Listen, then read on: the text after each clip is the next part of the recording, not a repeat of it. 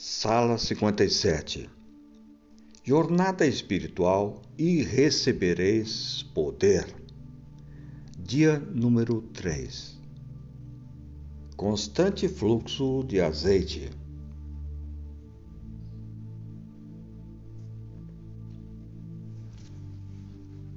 Tornando a falar-lhe, perguntei: que são aqueles dois raminhos de oliveira que estão junto dos dois tubos de ouro, que vertem de si o azeite dourado?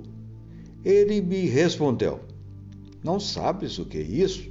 Eu disse: Não, meu senhor. Então, ele disse: São os dois ungidos que assistem junto ao Senhor em toda a terra. Zacarias capítulo 4, versículos 12 até o 14. A contínua comunicação do Espírito Santo à Igreja é representada pelo profeta Zacarias, sob outra figura que contém maravilhosa ligação de encorajamento para nós.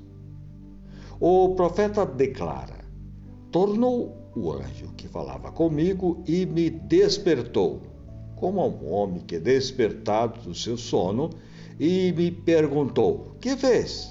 Respondi: Olho, e eis um candelabro todo de ouro e um vaso de azeite em cima, com as suas sete lâmpadas e sete tubos, um para cada uma das lâmpadas que estão em cima do candelabro.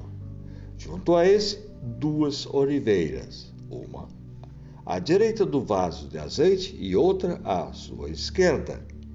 Então perguntei ao anjo que falava comigo: Meu senhor, o que é isso? Prosseguiu ele e me disse: Essa é a palavra do Senhor a Zorobabel. Por força, não por força nem por poder, mas pelo meu espírito, diz o Senhor dos Exércitos. Tornando a falar-lhe, perguntei: que são aqueles dois raminhos de oliveira que estão junto dos dois tubos de ouro, que vertem de si azeite dourado. Então ele disse: São os dois ungidos que assistem junto ao Senhor de toda a terra. Zacarias capítulo 4, versículos 1 até o 14. Das duas oliveiras, o azeite dourado era conduzido através de tubos de ouro para o bojo do candelabro e daí para as lâmpadas de ouro que iluminavam o santuário. Assim também dos santos que permanecem na presença de Deus, seu espírito é transmitido aos instrumentos humanos que se consagram a seu serviço. A missão os seus ungidos é comunicar luz e poder ao povo de Deus. É para receber bênçãos que nós, para nós que eles estão na presença de Deus. Como as oliveiras esvaziam-se nos tubos de ouro, assim procuram os mensageiros celestiais comunicar tudo o que recebem de Deus. Todo tesouro celestial aguarda nosso pedido e recepção.